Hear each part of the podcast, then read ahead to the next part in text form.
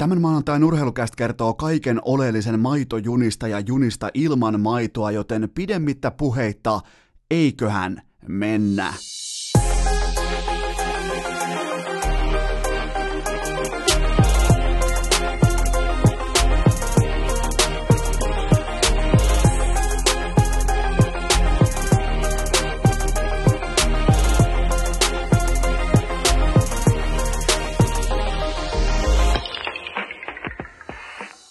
Tervetuloa jälleen urheilukästin mukaan on maanantai 11. päivä marraskuuta ja... Homman nimihän on se, että meidän jokainen arkinen sanavalinta, retorinen valinta ohjaa sitä asenneilmastoa, mitä me viedään joko eteen tai taaksepäin meidän jokapäiväisessä kommunikaatiossa, viestinnässä, siinä kaikessa, mitä me ollaan pohjimmiltamme. Se on vaan karu fakta, sanoilla on ihan uskomaton voima.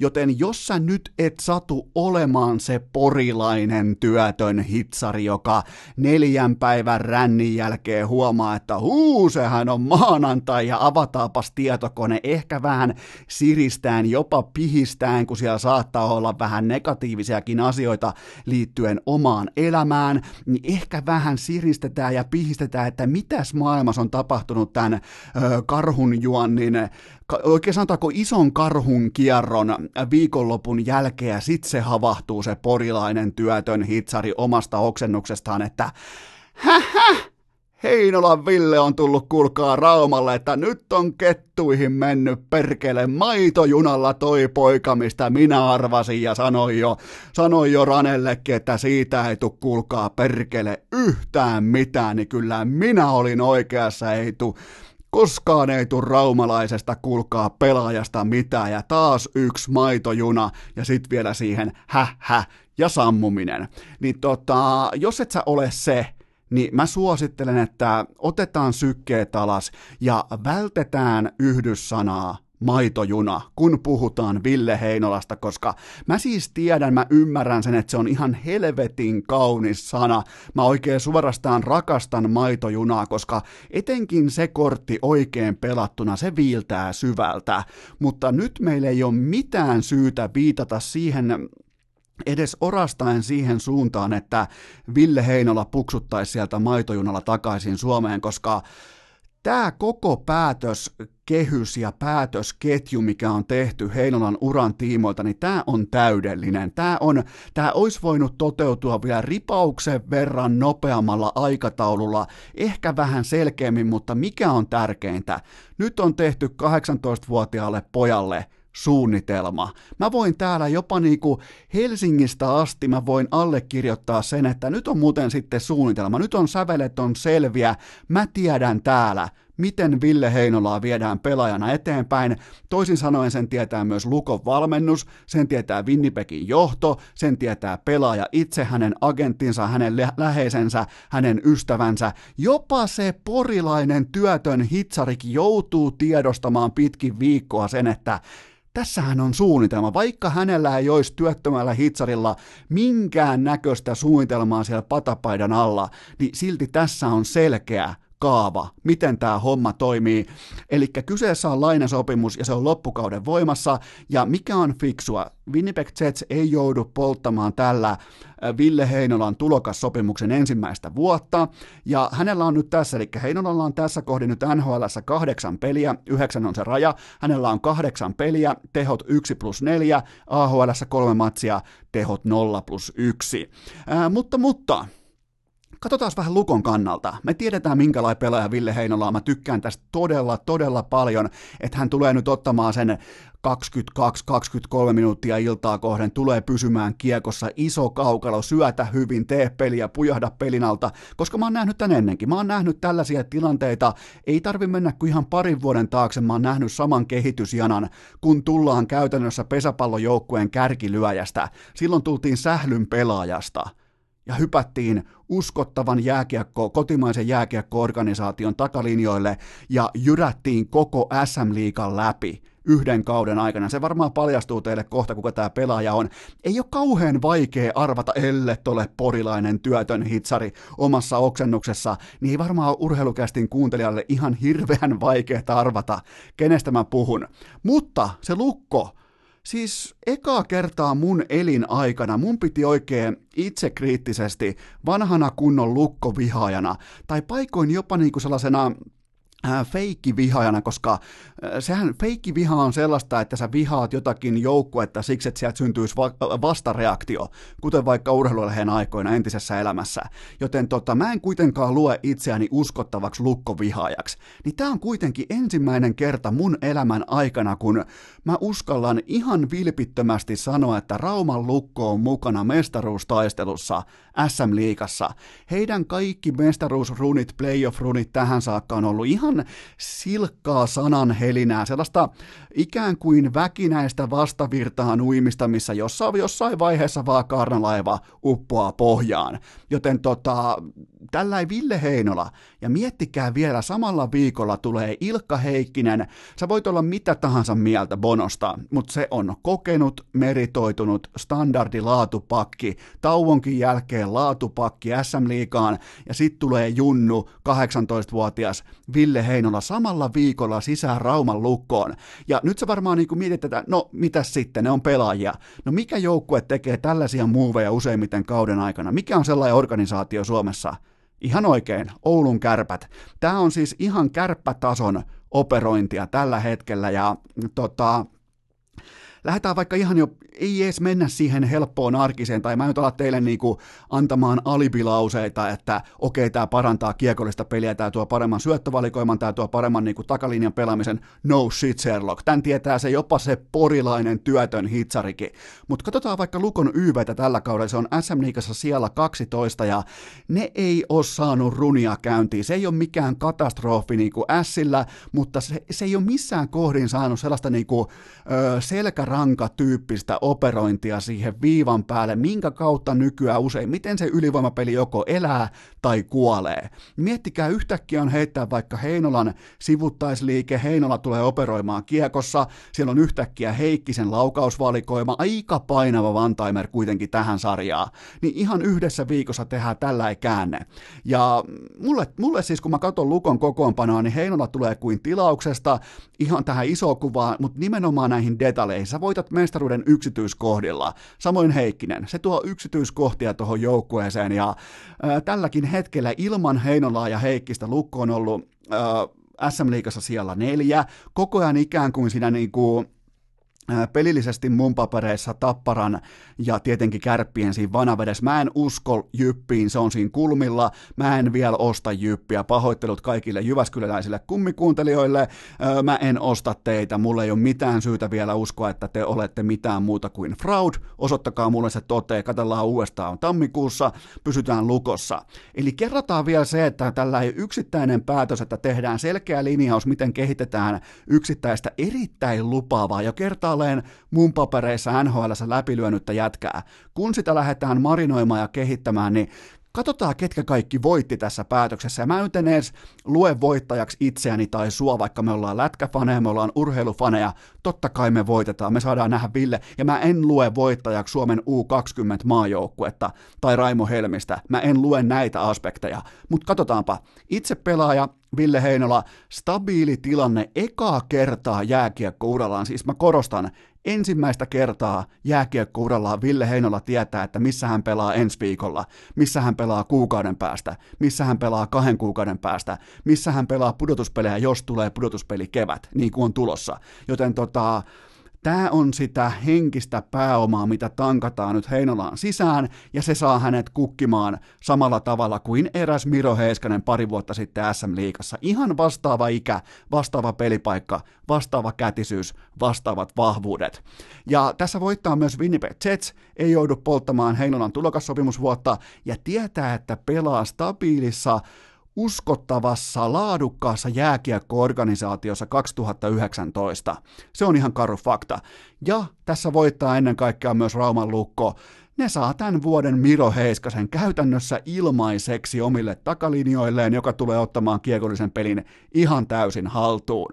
Joten tota, näin kun tiivistetään vielä se, että mikä tulee tässäkin jaksossa vielä eteen, kun aina kaikki urheiluun liittyvät päätökset, ja kun aletaan tekemään pienistä päätöksistä, lähdetään pyörittämään sitä isompaa lumipalloa eteenpäin, niin ne pienet päätökset siellä matkan varrella linjaa sitä isoa suunnitelmaa ja sitä isoa lumipallon suuntaa, ja tässä on mennyt viime viikkoina nyt Heinolan tiimoilta viimeiset puolitoista viikkoa, viikko, on mennyt kaikki nappiin. On tehty suunnitelma, on pysytty siinä, nyt vain operoidaan, toistetaan ja suoritetaan, ja vuoden päästä mä takaan teille, mä lupaan teille vuoden päästä, kun me ollaan tässä samassa tilanteessa, me puidaan, on urheilukästiä tai ei, me mietitään tätä tilannetta, ja mä lupaan teille kaikille, että 19-vuotias Ville Heinola vuoden päästä on ihan vastaavalla tavalla valmis NHL-laatupakki kuin Miro Heiskanen heti tulokaskaudellaan, joten tällaisista asioista puhutaan. Joten jos sinä nyt siellä kuule vielä kerran porilainen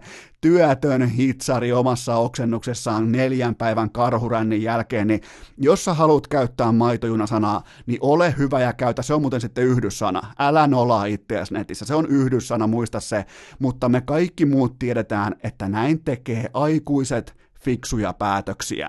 Maanantain nurheilukääst! Viikon pohjakosketus on täten jo otettu.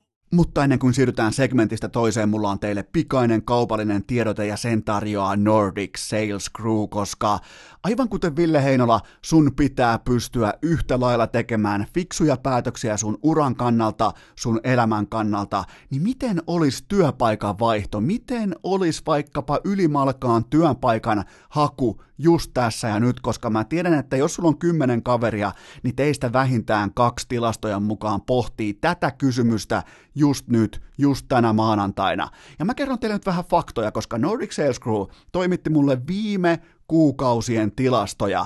Siellä hyvin usea tällä hetkellä yltää yli neljän tonnin kuukausiansioihin, koska kaikillehan on kuitenkin viime kädessä myös se palkkanauha, se on se juttu. Eli yli neljä tonnia ei ole mikään harvinaisuus. Ja 10 prosenttia kaikista Nordic Sales Crew työntekijöistä tienas viime kuussa lokakuussa yli viisi tonnia. Ja moni heistä tekee osa-aikaisena esimerkiksi opintojen ohessa duunia, vaikkapa iltaisin, ja silloinhan tuntipalkka nousee tonne 50 paremmalle puolelle hyvin monissa tapauksissa, joten se on ihan oikeasti rahan käärintä tyyppistä duunia, ja sulle maksetaan siitä, mitä sä teet. Joten tota, ota haaste vastaan, käy tsekkaamassa tänään mun Instagramissa tuttuun tapaan IG-storissa, käy vaippaamassa ylös, on muuten uudet aivan jumalattoman hienot mainoskuvat. Käykää katsomassa ne.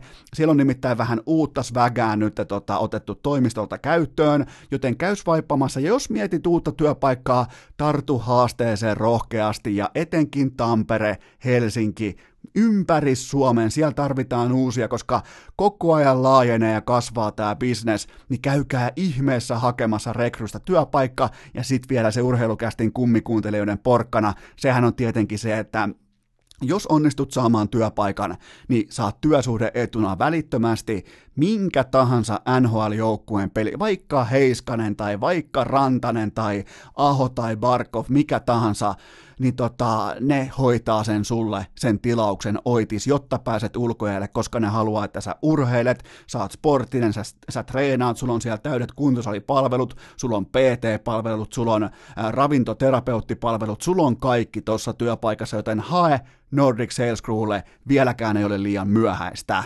Urheilukääst!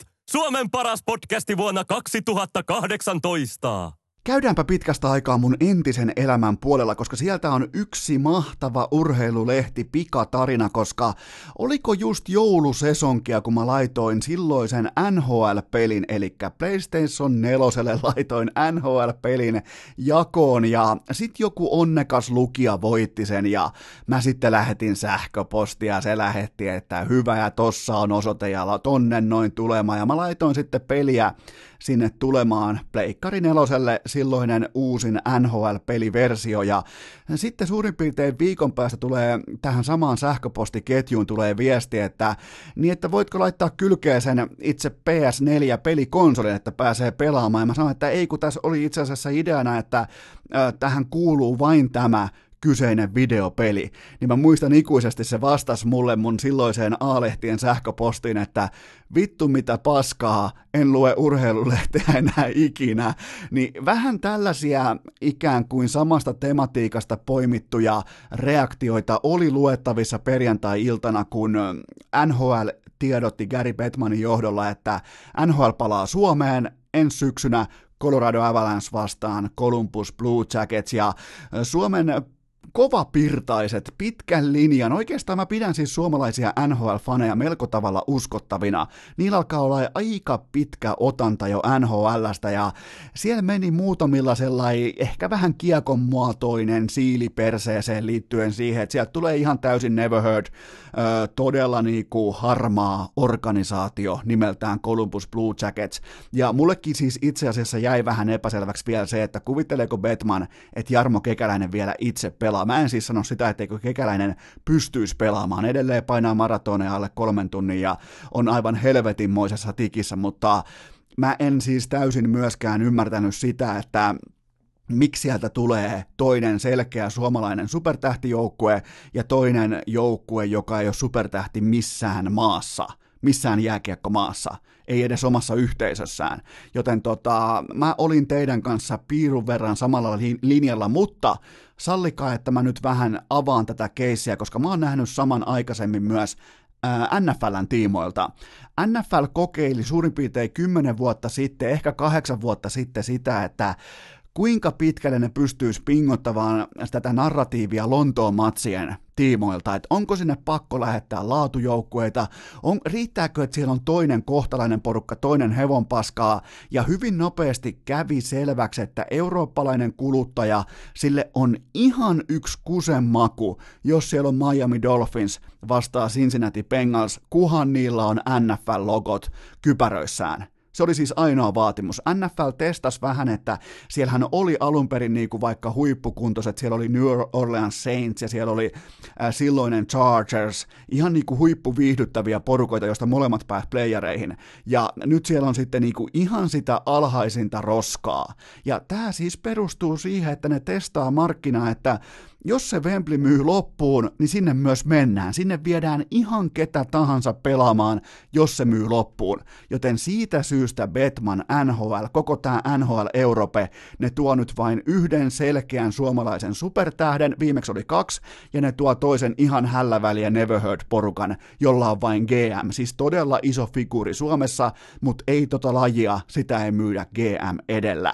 Joten tota, tämähän olisi voinut olla vaikka Colorado Dallas, tämä olisi voinut olla vaikka mm, Carolina Dallas, mutta kun ei kannata heittää kaikkia kiviä kerralla veteen, koska nyt voi vaikka ensi vuonna voi olla vaikka Dallas vastaan St. Louis Blues, mitä tahansa, ei kannata tuoda kahta suomalaisjoukkuetta, jos se toinen myyt on hallin loppuun. Joten tota, Mä tykkään siitä, että nyt mennään puhtaasti Rantanen edellä, mennään Mikko Rantasen supertähteyden kautta, se käy mulle ihan fine. Ja sallikaa vielä, että mä ennustan. Nyt kun on ollut helvetisti meteliä, että ne on tämmöistä paskaa, että minä en mene ja minä en maksa, niin sallikaa, että mä ennustan. Nämä liput myydään muutamassa minuutissa loppuun, siis ihan chip-chop kuuluu vaan internetistä, ja jälleen kerran NHL-amerikkalainen urheilu on osoittanut itselleen, Kyllä vain Eurooppaan voi viedä mitä tahansa, ketä tahansa ja koska tahansa. Ruotsissa kuluttaja on piirun verran sivistyneempi, koska siellä vähän niin kuin varpailla kokeillaan sitä vettä ennen kuin sinne hypätään.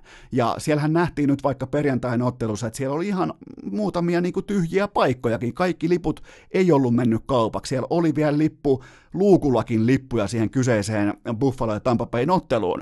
Ruotsalainen on vähän sellainen, että se vähän niin kuin haluaa ensin nähdä laatua ennen kuin se tekee ostopäätöksen, mutta suomalainen jumalauta NHL, ei muuta kuin paitaa päälle, pullo viina alle ja vittu hypäten veteen, ihan sama ketä tulee, mutta tälleen toimii suomalainen kuluttaja ja mä takaan teille, että tämä ottelu on pelkällä Mikko Rantasella loppuun myyty. Maanantai nurheilukääst! Yhtä luonteva kuin Barkovin hymy! Ennen kuin käydään käsiksi ja sanoiksi seuraavaan aihepiiriin, mulla on teille pikainen K18 tuoteinformaatio, sen tarjoaa Kulbet. Tänään on maanantai, se tarkoittaa sitä, että kello 12 alkaa Kulbetin huippusuosittu tuplausviikko. Homman nimi on niinkin yksinkertainen kuin, että joka päivä seitsemän päivää putkeen vähintään kahden kertoimella löydät osuman.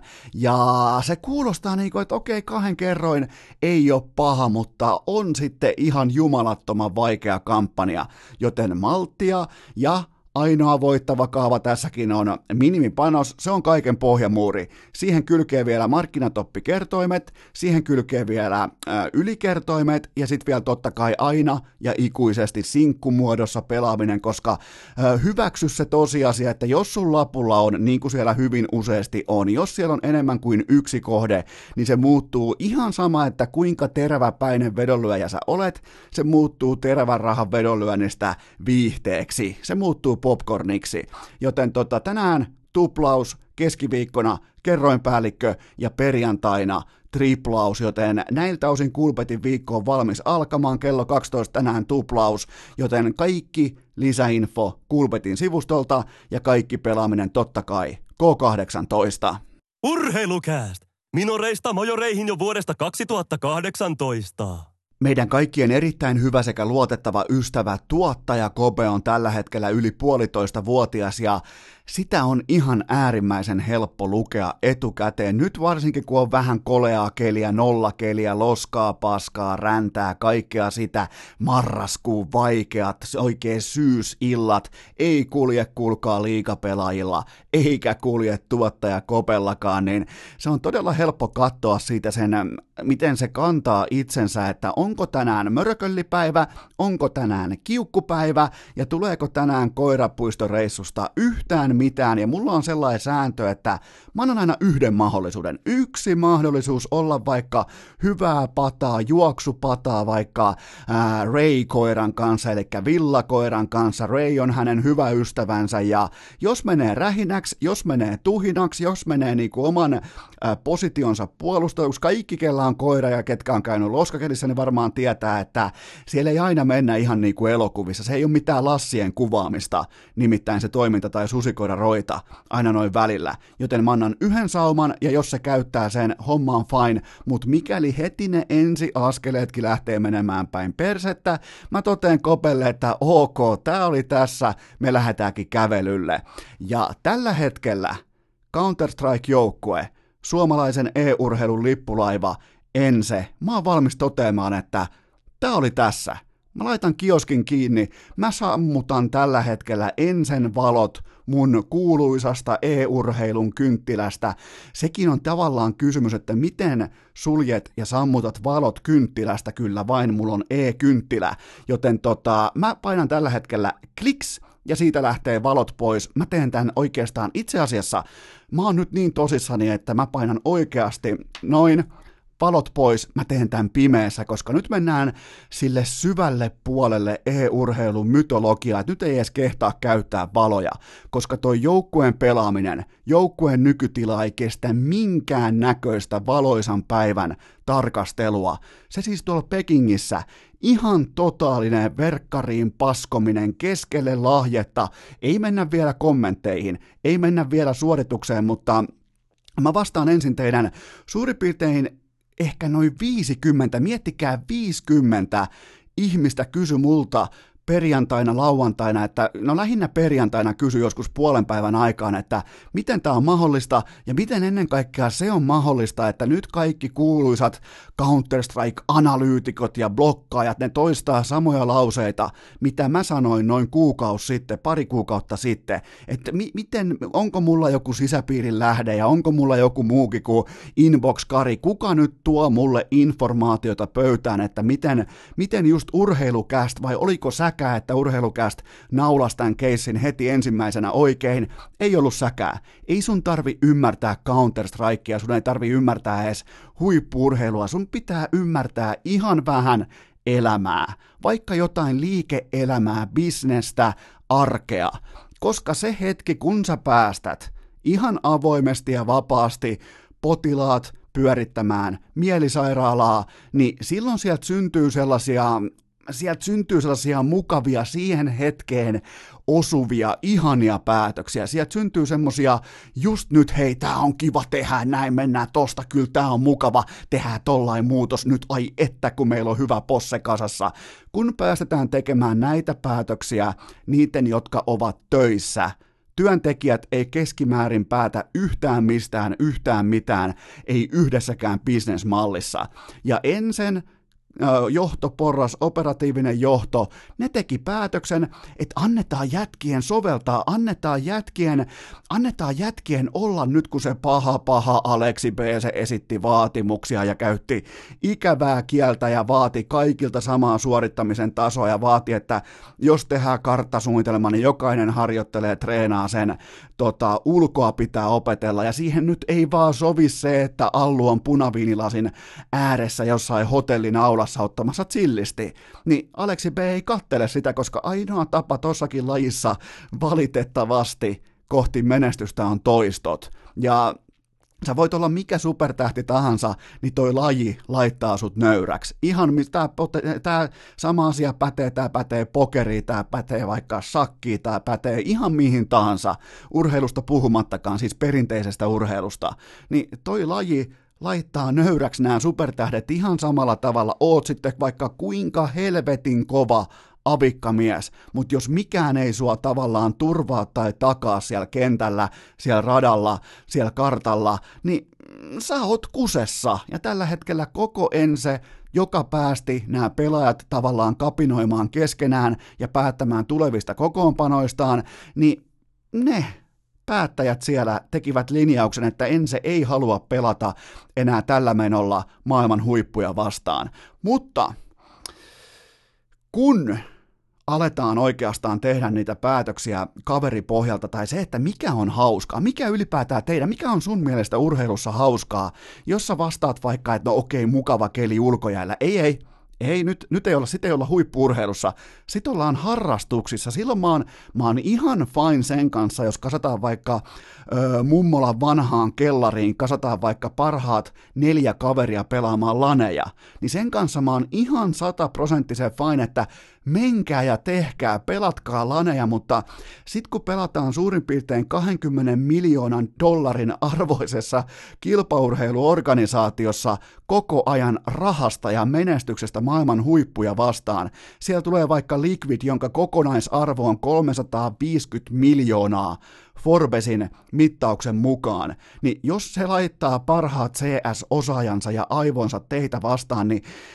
mi- mi- mitä kuvittelette, että pitkässä juoksussa, jos teidän tavallaan toiminnan ydin on se, että lähdette pitämään hauskaa, teillä on kivaa, teillä on parhaat kaverit, kun taas sieltä vyörytetään koko ajan teitä vastaan silkkoja ammattilaisten aikuisten päätöksiä, niin mitä ajattelette näin, niin kuin, nythän otanta on pieni ja tämä on heti osoittanut karvansa, koska ensähän olisi voinut alkuun vaikka voittaa, se olisi voinut vaikka alkuhurmiossa menestyä, mutta tämä joukkue olisi murhattu arkun pohjalle pommin varmasti pitkässä juoksussa ja mun ei tarvi edes ymmärtää, että mistä kohdasta pitää heittää valo tai mistä kohdasta pitää laittaa savu tai sillä ei ole mitään merkitystä. Mun pitää vaan tietää se, että tärkein MVP-pelaaja suolattiin helvettiin, jotta saatiin pitää hauskaa. Ja nyt nähdään, kun on hauskaa. Nyt on vitun hauskaa, kun pitää selitellä, pitää valehella, pitää pitää media offline, ja ne ei kehtaa tällä hetkellä edes postata Herran Jumala Instagramia, että miten turnaus meni,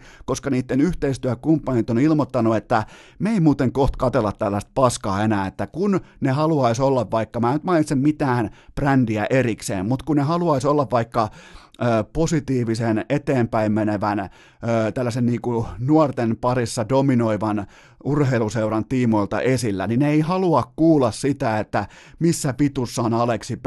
ja mitä helvettiä tekee ense, fuck you ense, menkää katsoa sitä kommenttiosiota.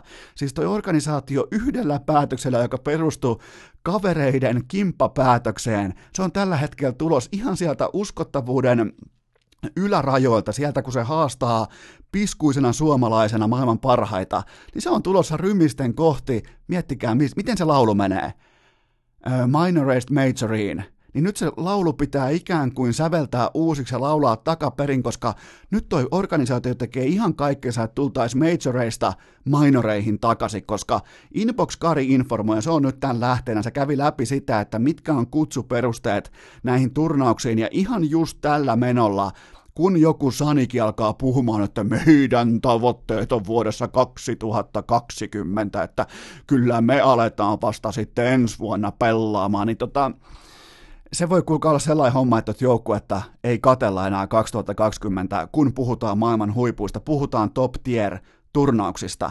Ne pääsee kohta veivaa havuun vastaan, ne pääsee kohta veivaa, herra Jumala, ne pääsee kohta veivaamaan mun legendaarista Heinolan Jukolan viesti nimistä klaania vastaan. Joten tota, tässä tilanteessa ollaan. Tämän takia mä teen tätä pimeässä, tämän takia mulla on täällä tällä hetkellä valot poissa, koska mä oon valmiina nyt sammuttamaan, ja mä oon jo sammuttanut valot ensin tiimoilta, joten tota, Mä annan teille muutaman esimerkin vielä ihan perinteisistä urheiluorganisaatioista. Nämä on kaikille tuttuja, mutta näissä ei koko ajan ole kaikilla ihan helvetin hauskaa.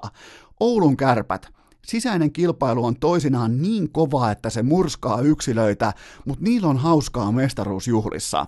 New England Patriots. Jokainen yksilö tietää olevansa vain töissä ilman mielipidettä. Olet sitten Tom Brady tai kuka tahansa, sä olet vain yksi sitä valmistuvaa trade-listaa, sut lyödään lihoiksi välittömästi sillä sekunnilla, kun sulle ei ole enää käyttöä. Sä olet vain töissä ja näilläkin on kivaa Super Bowlien jälkeen noin niin kuin keskimäärin.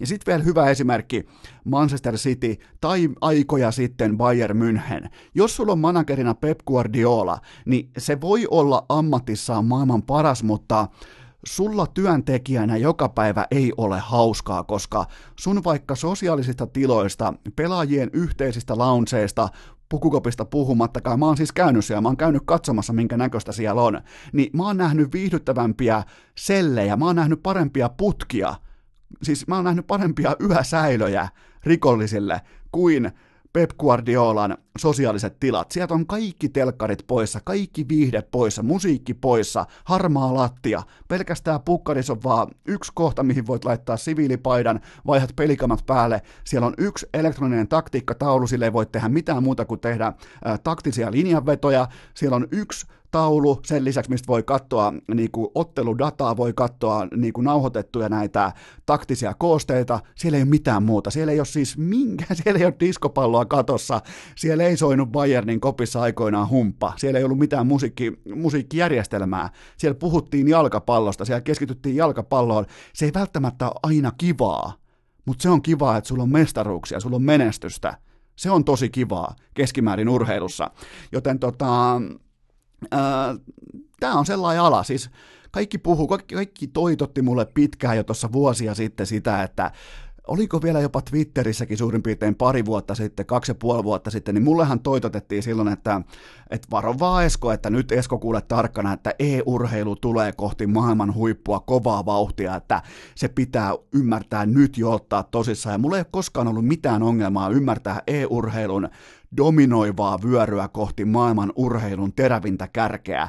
Ja sehän tarkoittaa mulle vain sitä, että mä etupellosta ja ymmärsin sen, kun mä pystyin konvertoimaan perinteistä urheilua e-urheiluksi ja ymmärtämään tiettyjä lainalaisuuksia, että miten organisaatioita pitää johtaa, jotta niistä saadaan tulosta ulos. Tämä on siis ihan normaali liike-elämää, perinteisen urheilun organisaatiopuolen niin kuin toimintaa, niin e-urheilu ei poikkea mitenkään siitä maailmasta.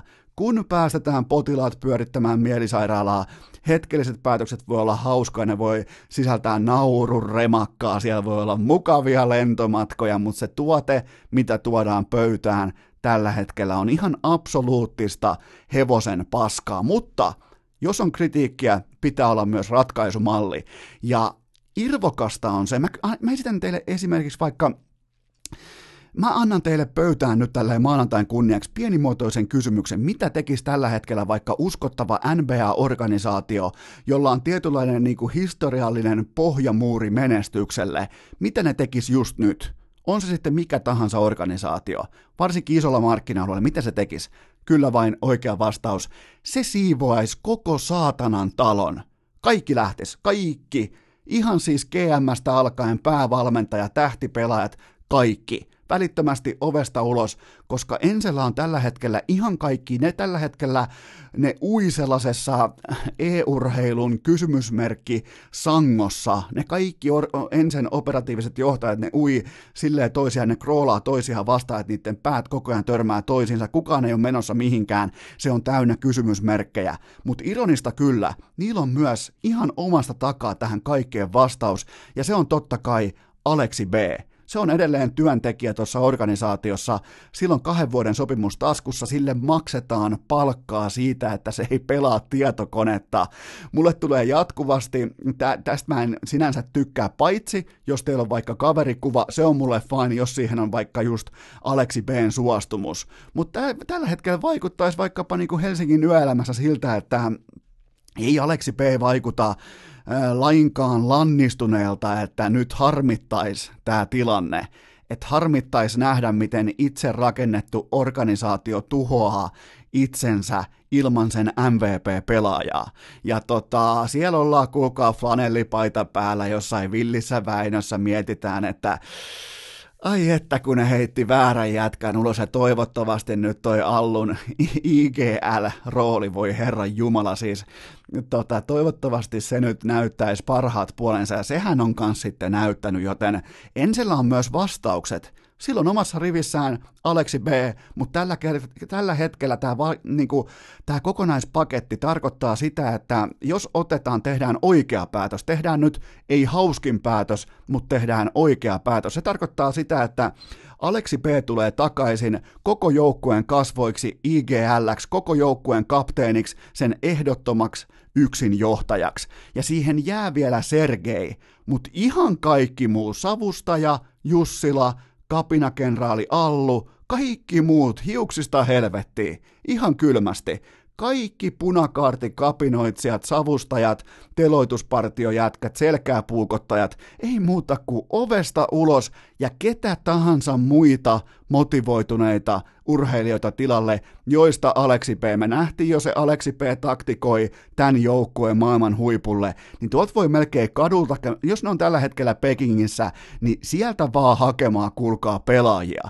Ei muuta kuin ensin vaan Aleksi P. takaisin IGLX ja homma uudelleen kohti maailman huippua, koska tämä eksperimentti, mihin nyt, mikä nyt niin kuin ja älkää päästäkö ylipäätään Sania selittelemään enää sekuntiakaan. Se kuulostaa nimittäin ihan Makvan Amir Khanilta, ja se on helvetin noloa koko ensen kannalta, kaiken tämän muun hevonpaskan lisäksi, joten tota, mun ratkaisumalli on se, että Aleksi P. takaisin, kaikki muut helvettiin paitsi Sergei, ja sitten lähdetään ihan nollista rakentamaan, koska tämä on menossa kohti minor, äh, tää on menossa kohti alempien tierien turnauksia, tämä on menossa kohti minoreita, joten sieltä jälleen kerran Aleksi B. johdolla kohti huippua. Maanantai. Kästi tulille, tuplo suurnaan ja leukarintaan. Tässä välissä mulla on iskeä teille pöytään jotakin aivan täysin ennen kuulumatonta, nimittäin tämä on urheilukästin historian ensimmäinen ennakoiva kaupallinen sisältö, ja tämän tarjoaa EA Sports ja Norwich FC. Kyllä vain, kuulitte ihan oikein, valioliikaseura haluaa ostaa mainossisältöä urheilukästistä, eli keskiviikolle nyt kiikarit käännetään hyvin voimakkaasti, koska Norwich ja EA Sports laittaa jakoon niin uskomattoman Teemu Pukki superpaketin kaikille kummikuuntelijoille. Se tulee jakoon mun somekanavissa, joten olkaa valmiina keskiviikkona, koska silloin jaetaan ainakin mun papereissa kenties mielenkiintoisin Teemu Pukki kokonaisuus, mitä on ikinä jaettu. Tämä liittyy siis tämä kaupallinen yhteistyö siihen, että Norwich tulee todella isolla tykistöllä Suomeen paikan päälle, koska heidän kultapoikansa on suorastaan kansallinen sankari täällä. Suomi varmistaa perjantaina EM-kisapaikkansa, ne tekee siis huuhkajat tekee jalkapallohistoriaa.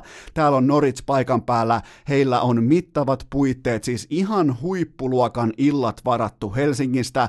Mä laitan paikkoja myös keskiviikkona sinne jakoo. Mä haluan, että menette paikan päälle, mä haluan, että menette kisastudioihin. Jos ette enää saa lippuja, niin kuin ette varmaan enää saa, menkää nauttimaan nauttimaan yhteisestä fiiliksestä Noritsin johdolla. Menkää katsomaan, miten valioliika seura, miettikää, ne laittaa siis ihan älyttömästi paukkuja siihen, että ne pystyy ikään kuin tekemään Suomi-faneille sekä huuhkajien että Teemu Pukin faneille pystyy tarjoamaan Suomessa parhaan mahdollisen illan.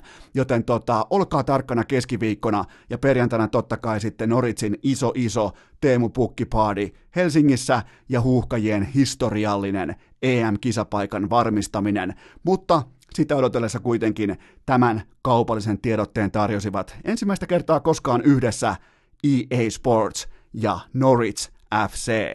Seuraavaksi on vuorossa teidän suosikkiosionne. Urheilukästin osittain itse keksitty Guaa, johon juuri sinä voit lähettää oman kysymyksesi.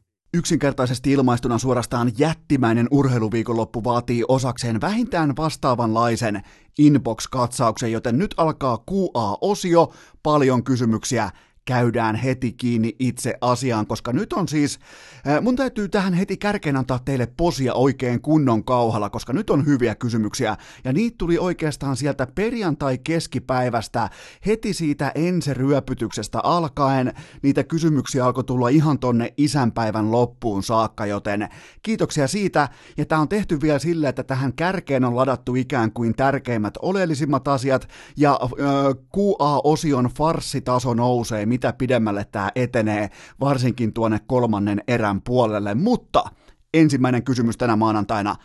Kenelle lähti Leijonista isoin plussa Karjala-turnauksen pohjalta? No mun papereissa Ville Pokka osoitti, että hän pystyy olemaan tällä Jukka Jalosen jääkiekon luotto hevonen. Hän pystyy tekemään peliä, hän pystyy antamaan syöttöjä, hän pystyy pelaamaan eurooppalaisessa kaukalossa fiksua, eurooppalaista, jopa vähän akateemista jääkiekkoa, missä aivot ohjaa työtä, ei oteta riskejä, tehdään fiksuja juttuja, pelataan yksinkertaisesti, älä kiirehdi, älä juokse peliä karkuu, älä yritä ennustaa peliä, anna sen tulla sun luokse, joten Ville Pokka, ihan ehdottomasti yksi karjaturnauksen parhaista pelaajista, leijona paidassa. Seuraava kysymys miten Jesse Puljärvi pelasi nämä kolme ottelua, maaottelua Karjala-turnauksessa? No oikeastaan juuri täsmälleen siten, kuten mä odotinkin, koska mä en lähtenyt hakemaan, niin kuin hyvin tiedätte, mä en lähtenyt hakemaan nyt minkään yksittäisen kärppäsyksy, alkusyksyn osalta mitään kuuta taivalta, koska Puljärvi on just näitä kaiken maailman jukureita ja saipoja ja se on ässiä vastaan hyvä, mutta sitten kun ihan kaikki taso ympärillä nousee potenssiin kaksi tai kolme, niin jokainen varmaan ymmärtää sen, että siinä on vielä helvetisti matkaa. Ja tota, pelas oikeastaan mun papereissa just niillä vahvuuksilla ja just tasan niin hyvin kuin kärpissä, mutta ympärillä olevat pelaajat, koko pelillinen kulttuuri oli ehkä kuitenkin liian kova pala Jesse Puljärvelle tässä kohdin, mutta ei mun mielestä ei alisuoritus, ei ylisuoritus. Aika lailla sitä, mitä mä odotin, koska mun odotukset näissä peleissä, toisin kuin liigassa, nyt pitää tehdä selkeä jako. Liiga on ihan eri maailma kuin nämä ottelut, mihin tavallaan kuitenkin siivilöidään, varsinkin Suomen osalta heti tähän kärkeen parhaat mahdolliset pelaajat. Niin e, kyllähän Puljärveä muutamaan otteeseen sai sieltä kentältä myös etsiä ihan suurennuslasin kanssa. Ja jos hänellä ei olisi, mä en voi vittu ymmärtää, että kun nyt kuitenkin pelannut tuommoisen 22 vuotta ehkä elämässään jääkiekkoa, ne aloittaa torniossa nimittäin jääkiekon nollavuotiaina, niin miten hänellä ei ole vieläkään oikean kokosta kypärää, Mis, miten tästä maailmasta ei löydy sopivan kokosta pottaa hänen päähänsä, se on taas tuolla päälailla, mutta äh, en, en merkitse Puljärvelle en plussaa eikä miinusta, koska mä en odottanut juurikaan mitään säkenöintiä, niin kuin varmaan ymmärrätte. Seuraava kysymys mitä ajattelet siitä, että Markku Kanerva jätti esimerkiksi Petteri Forsellin sivuun viimeisistä EM-karsintapeleistä.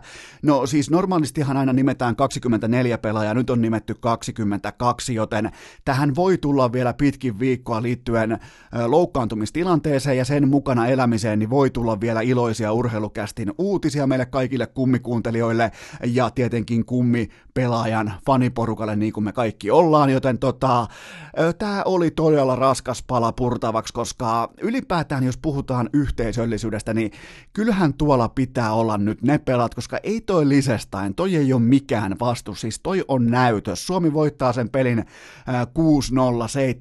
7-0, jotakin vastaavaa.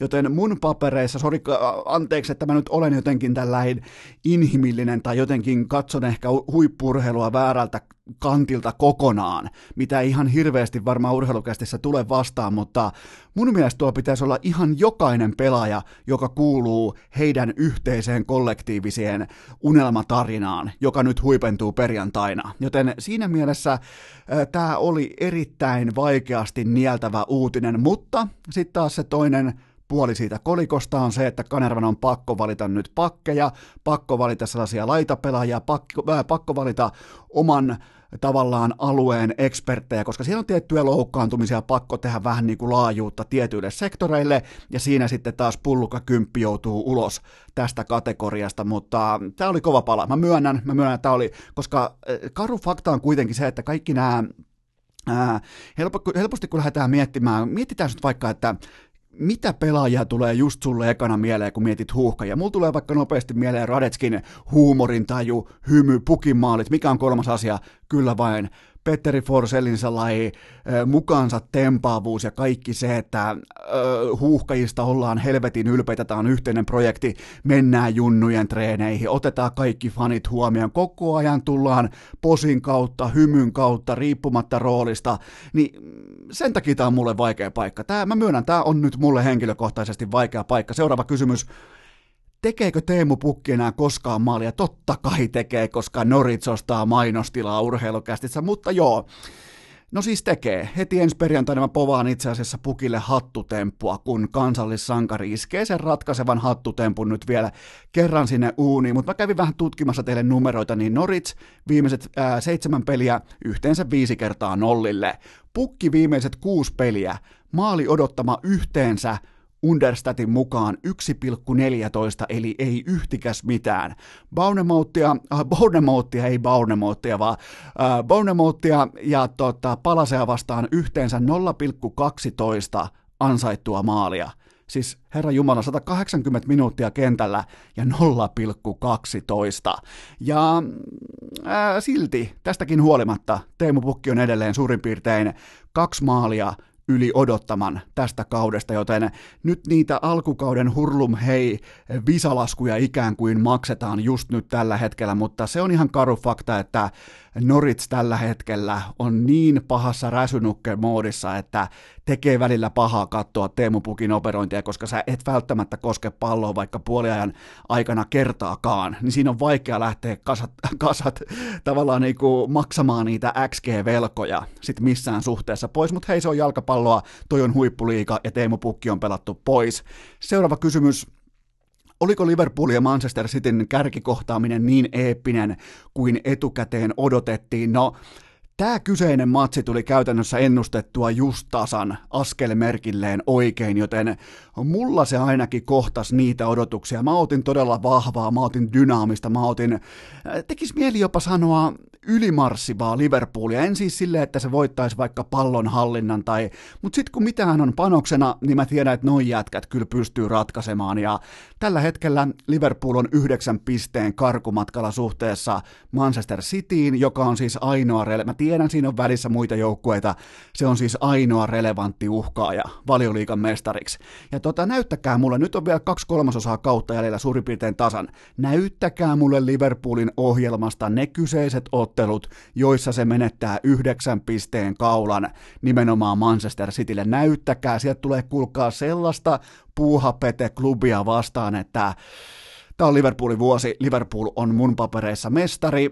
Tämä seuraava sattuu sydämeen tämä kysymys, mutta mä oon ansainnut sen, miten hehkuttamasi Sane pelasi sunnuntaina. Eli mä nyt kerron teille mun papereissa, tai kun mä teen tätä aina urheilukästi, ja mulla on sellaisia tiettyjä poimintoja tai kirjattu vaikka vihkoseen joku pien sana, niin mulla luki Sadio Mane. Mutta sitten kun mä lähdin vähän nopeuttamaan tempoa, mä keksin jotain suoraan lennosta, mä menin heti Mo Salahiin, niin mä sanoin sitten käsittääkseni, että Madio Sane – jos mä sanoin koko nimen, niin se on ihan helvetin hienoa, mutta itse asiassa Mane oli just niin hyvä kuin mä odotinkin, ja se pohjustus heti siihen 1-0 maaliin, laitaa pitkin kaikki sen, niin ai että, mutta tuli kyllä taas Kendojanarille, tuli kyllä isot, hop, isot hopeet kaulaa, vaikka pystyin kertoa sentilleen sen, mitä ottelussa tapahtuu, mutta kun sä missaat yhden pelaajan nimen, niin ai että, kun jalkapallopojat hyökkää inboxiin, mutta hei, Se oli teille ansaittu, mä oon sen, mä oon, antakaa, tu, antakaa vittu tulla. Mä tykkään, mulla on Liverpool minus puol, puolitoista lapulla ja se maistuu, mulla on, mulla on suora voitto, mulla on draw no betti, mulla on mestaruuspetsit kaikki, joten tota, antakaa tulla, tuokaa kaikki. Seuraava kysymys. Mitä mieltä olet jalkapallon jatkuvasta vaarsirkuksesta? mun tekisi mieli nyt heittää sillä vesilintua ja haukkua se alimpaan helvettiin, mutta mä en voi nyt alkaa pelaamaan kaksinkortein. Mä oon sen aikaisemmin kehunut, mä oon kehunut nimenomaan sitä, että tuomarit pystyy operoimaan varmemmin, ne pystyy operoimaan luontevammin eri tilanteissa, joten mun on pakko pysyä mun aseessa ja sanoa, että se on hyvä asia edelleen jalkapallolle, vaikka koko ajan Herran Jumala piirretään telkkarin kuvia ilmaan ja koko ajan pelit venyy ja koko ajan mennään nauhurille ja koko ajan sitä, että ollaan korvanapilla ja kyllä mä myönnän, mä myönnän sen, että se tuntuu kyllä jo tässä kohdin vähän pakkopullalta, mutta ennemmin pakkopulla kuin katastrofaalinen pullapitko, joka on siis vaikka väärin tuomittu rankkari ratkaisevassa viimeisen kierroksen ottelussa. Seuraava kysymys. Ää, pelaako Jamie Vardy paremmin kuin mestaruuskaudellaan 15-16, 11 kaappia 12 peliä ja sitten tämä itse Lesterin jengi 26 paunaa. Niin oli tässä vaiheessa, tässä kyseisessä tilanteessa mestaruuskaudellaan niillä oli yhteensä 25 pistettä, joten ja sitten vielä maaliero mestaruuskaudella plus 5 tässä kohdin kautta ja nyt sitten plus 21. Totta kai siellä on se yksi ihan uskomaton 9-0 voitto Southamptonista, kun Under Innaseltakin lähti lempinimi pois, mutta silti todella vahva kausi, mutta vaadi itsessään tällä hetkellä ujosti kuusi maalia yli maali odottamaan. Siinä alkaa kuulkaa olla nimittäin ässiä pakassa pikkusen paljon, kun jaetaan riveriä, nimittäin kaikki menee. Seuraava kysymys.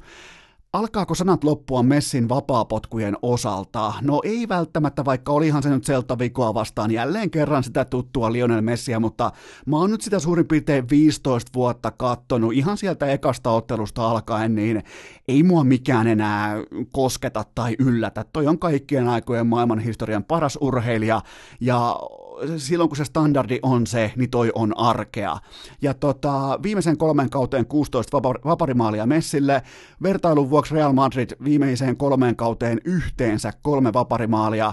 Messi on tehnyt kymmenen vaparimaalia sen jälkeen, kun Ronaldo siirtyi Juventukseen, kun taas Ronaldo siitä päivämäärästä lukien on saanut yhteensä yhdeksän kertaa pallon, jalkapallon potkaistua vaparista yli muurin. Miettikääpä sitä. Ja tota, samaan aikaan Ronaldo on saanut lauottua vaparin peräti 20 kertaa muuriin ja kerran maaliviivalle, mutta Aaron Ramsey oli tuhma, tuhma, tuhma poika. Joten tota, ja oli muuten Messin uran hattutemppu numero 52 tämä Celta Vigoa vastaan. Jos tällä ei taisi osua tällä numero, kun alkaa oikein miettimään, niin onko se paljon vai vähän, niin vastaus voisi olla vaikka, että on. Seuraava kysymys, oliko Bayern München noin hyvä vai oliko Dortmund noin paska? No se Der Klassiker olikin lopulta vain Der Farsiker. Entiset edelliset kohtaamiset Allianssilla 6-0, 5-0 ja nyt sitten 4-0. Molemmille formiin nähden jättimäinen, niin kuin ajatellaan sitä, että kuinka tärkeä toi peli oli, kuinka merkittävä toi peli oli, ja vain toinen ilmestyi jälleen kerran paikalle, joten mun mielestä tältä matsilta voisi melkein jo ottaa tiettyjen reunaehtojen nimissä arvotittelin pois se on enää pelkät kuoret. Joten tota, Dortmund tuotti yhteensä nolla laukausta kohti Neuerin maalia ja Lewandowski 11 peliin 16 kaappia. Seuraava kysymys Uskotko, että Eero nostaa Lauri Markkasen suorituksen seuraavalle tasolle Chicagossa? Ja kyllähän se niin on, että urheilussa joskus pitää saada ne parhaat voimat paikalle. Ja kyllä mä uskon siihen, että Eero tuo sellaista tietynlaista isoveljen rauhallista läsnäoloa nyt sinne Chicagoon. Jos siellä on jotain huolia, ongelmia, mitä tahansa, niin totta kai isoproidin läsnäoloa ei koskaan pidä väheksyä, joten mä tykkäsin tästä.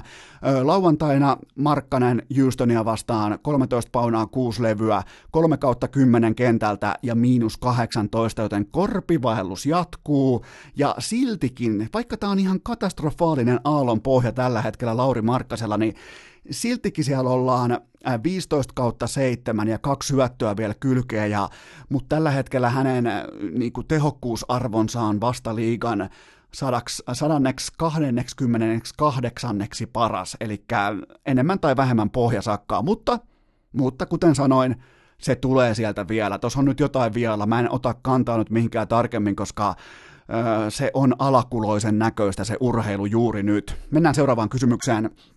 Ah, näköjään pysytään alakulon alhossa. Mikael Granlund 11 peliä putkeen kiikareilla. Onko NHL ajanut Mikestä ohi?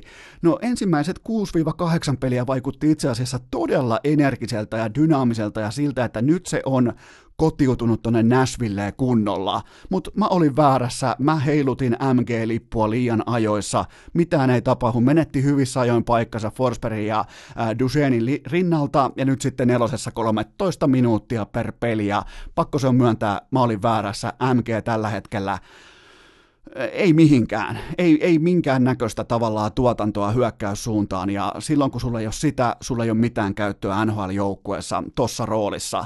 Seuraava kysymys. Detroitin Andreas Anthansiu, Athansiu, nyt lähti hyvin. Detroitin Andreas Athansiu, kuunteen, vittu nyt on kyllä vaikea nimi. Detroitin Andreas Anthasinu, ei tostu mitään. Okei, puhutaan vaikka, että Detroitin Andreas, noin, 16 peliin miinus 20. Toteutuuko NHL vihdoinkin maaginen miinus per pelitahti? No täytyy muistaa, että siellä on Washingtonin legendaarinen pakki Bill Mickelson vuonna 74-75 otti 59 peliin miinus 82, joten tota, Athansiu, nyt lähti hyvin. Athansiu on tasaisen vauhdin taulukolla tällä hetkellä menossa miinus sadan luokkaan, mutta mä uskon, että se taittuu jossain vaiheessa. On nimittäin pikkusen kylmää meininkiä tällä hetkellä Detroitissa on niin kuin muutenkin. Mutta seuraava kysymys. Mikä oli viikonlopun paras matsi? No ehdottomasti Alabama LSU, oikein niin kuin voimakonferenssin SECn titteliottelu käytännössä jo nyt, ja ihan vaikka käännetään NFLksi, niin se on sama kuin vaikka Patriots kohtais öö, samasta konferenssista vaikka ne kohtais vaikka, sanotaan, ne kohtais vaikka, otetaan esimerkiksi vaikka toi viikko sitten ollut Patriots vastaan Baltimore, niin molemmilla vahva rekordi, molemmat menossa playereihin, mutta jos sä häviit ton pelin, sä et mene mihinkään, kausi on käytännössä ohi. Joten siinä oli panokset, Alabamalle lyötiin tauluun, vierasjoukkue tulee tuskaloosa ja laittaa 46 täkyä tauluun. Mä en ole nähnyt koskaan mitään vastaavaa ja niin ei ole sinäkään, koska sitä ei koskaan tapahtunut. Joten to, tota, pelirakentaja Joe, Joe Burrow naulasi samalla itselleen Heisman Trophyn, eli se ojennetaan parhaalle yliopistopelaajalle, ja samoin hän tulee olemaan myös NFL Draftin ykköspikki. Ai miten ihana viikko, muuten ensin häviää Patriots, sen jälkeen häviää Alabama. Ai hettä kun on Belichick ja Seiban, molemmat sellaisessa mm, nöyryyden kyykyssä, mutta sitten taas toisaalta, mitä siellä on tällä hetkellä, olisiko siellä joku onko siellä 12? Joo, siellä on 12 mestaruussormusta kuitenkin lämmittämässä yhteensä. Seuraava kysymys. Näetkö Sassa Barkovin tuuletuksen lauantai-iltana? Onko mitään enää tehtävissä? No helppohan se on riakkua, kun tietää, että coach Nieminen on samaan aikaan Ruotsissa selostamossa. Eli tästä voi myös johtua, kun on koko ajan niin kuin olkapäät noin niin kuin epäluonnollisessa pystyasennossa, niin tästä voi myös johtua se, että Barkovi on tällä kaudella rankka- rankkareissa poikkeuksellisesti 0 kautta 4. Seuraava kysymys. Oletko koskaan ottanut Edibleä lentokoneessa? En ole, mutta Miami Heatin takamies Dion Waiters otti ja sai paniikkikohtauksen. Ja tota, siitähän riittikin sitten taas NBAn sosiaalisessa mediassa tai niiden faneilla.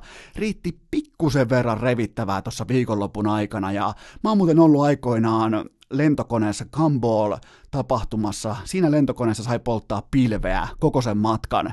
Ja voin sanoa, että mm, itselle meinasi tulla paniikkikohtaus siitä, että siellä polteltiin ihan, se oli siis charterkone, siellä polteltiin ihan mitä sattui ja mulle meinasi tulla paniikkikohtaus ihan jo pelkästään siitä hajusta ja muutenkin kun tuut Heinolan poikana ja yhtäkkiä huomaat, kun oot tottunut siihen, että kun lentokone, se ylipäätään menet lentokentälle, niin sä käyttäydyt kuin pyhä koulussa ja siellä jengi veti pilveä, joten tollain niinku vatsan kautta nautittu pilvi, niin en voi mitenkään suositella lentokone nautintoaineeksi. Ottakaa vaikka ennemmin, ottakaa vaikka diettikokis. Ja tota, seuraava kysymys. Onko jokereiden Mikko Lehtonen mielestäsi valmis NHL? Vastaus on totta kai on, koska mä katson koko ajan NHL joka ikinen päivä ja mä näen joka ikinen päivä huonompia pakkeja kuin Mikko Lehtonen NHLssä. Seuraava kysymys. Voitko kommentoida edes jotenkin Rasmus Dalinin tapaa pitää kuulokkeita? No se on ihan täys fiasko. Jos sulla on tuollainen niskalenkki kuulokesysteemi, niin sä et voi laittaa sitä tähän kaulan etupuolelle, Herran Jumala, puoli aikuinen ihminen. Sä et voi laittaa sitä roikkumaan kaulan etupuolelle, kamo Rasmus. Saat parempi kuin toi. Mä laitan kuvan Instagramiin siitä. Seuraava kysymys.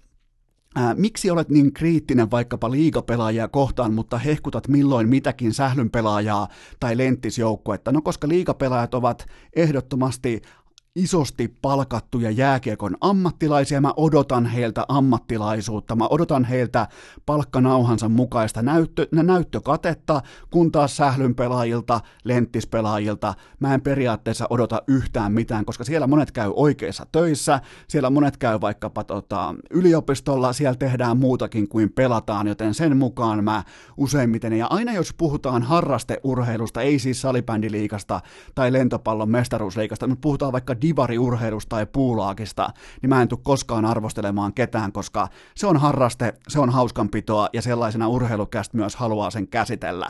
Seuraava kysymys. Oliko KSI-voitto Lokan Paulista ansaittu?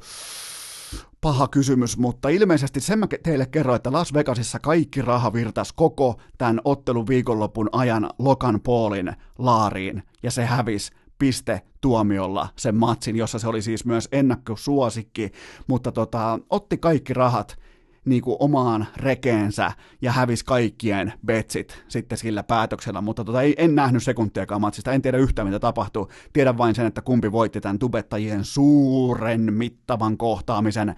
Seuraava kysymys, tämä ei kuulosta miltään ilman kuvaa, voi laittaa kuvan tänään Instagramiin, Onko Slaatan siirtynyt pelaamaan Suomen lentopalloliikaan? Vastaus on, että kyllä on, ja vihdoinkin Perpo. Mä, usko, mä uskoisin, että tämän joukkueen nimi on Perpo. Niin tota, Perpon jättimäiset budjettilinjaukset vihdoin johtaa siihen, että saadaan ihan oikeasti maailmantähtiä pelaamaan. Ja siellä pelaa Slaatan Ibrahimovic. Kattokaa vaikka, käykää katsomassa, se on siellä. Seuraava kysymys. Mitäs kuului teikäläisen isänpäiväohjelmaan? Kiikuttiko tuottaja Kobe aamupalan sänkyyn? No tota, ei, Kope ei ollut taaskaan niinku kauhean mukana tämmöisessä niinku Fajan päivässä. Se oli pitkälti tuli herättämään ja ilmoitti, että nyt mennään katsomaan NBA-koosteita, niinhän me myös mentiin, mutta Mulla oli ihan normiohjelma, ei muuta kuin kulkaa maitojunaan Helsingissä, sillä puksutellaan Lahteen, siellä hypätään kyytiin, mennään Heinolaan, mennään juhlimaan tota mun Fajan isänpäivää, ja sitten sieltä onnibussin ykkösrivi paikalla, miettikää, siinä oltiin muuten Jetset Life kerrankin elämässä. Ajattelin oikein, että vittu, nyt laitetaan kättä taskuun. Mä ostin, laitoin kaksi euroa lisää laariin rahaa ja ostin sen yläkerran eturivin paikan ja pällistelin sieltä koko matkan Heinolasta Helsinkiin maisemia. Eteen ei näkynyt yhtään mitään. Bussissa oli suurin piirtein 30 Yhdeksän astetta lämmintä, trooppinen ilmasto, ihan vitullinen hiki ja ikkunat pahemmin huurussa kuin Titanikin juuri siinä kohtauksessa. Joten tota, sellainen isänpäivä. Ja mä toivon vielä, että kaikilla oli ihan mahtava, siis mahtava, kerrassaan loistava isänpäivä. Sitten vielä viimeinen kysymys tähän ensimmäiseen erään. Ex-liiga kiekkoilija sai tuomion autossa runkkaamisesta. Voitko pukea tämän tapahtumaketjun sanoiksi?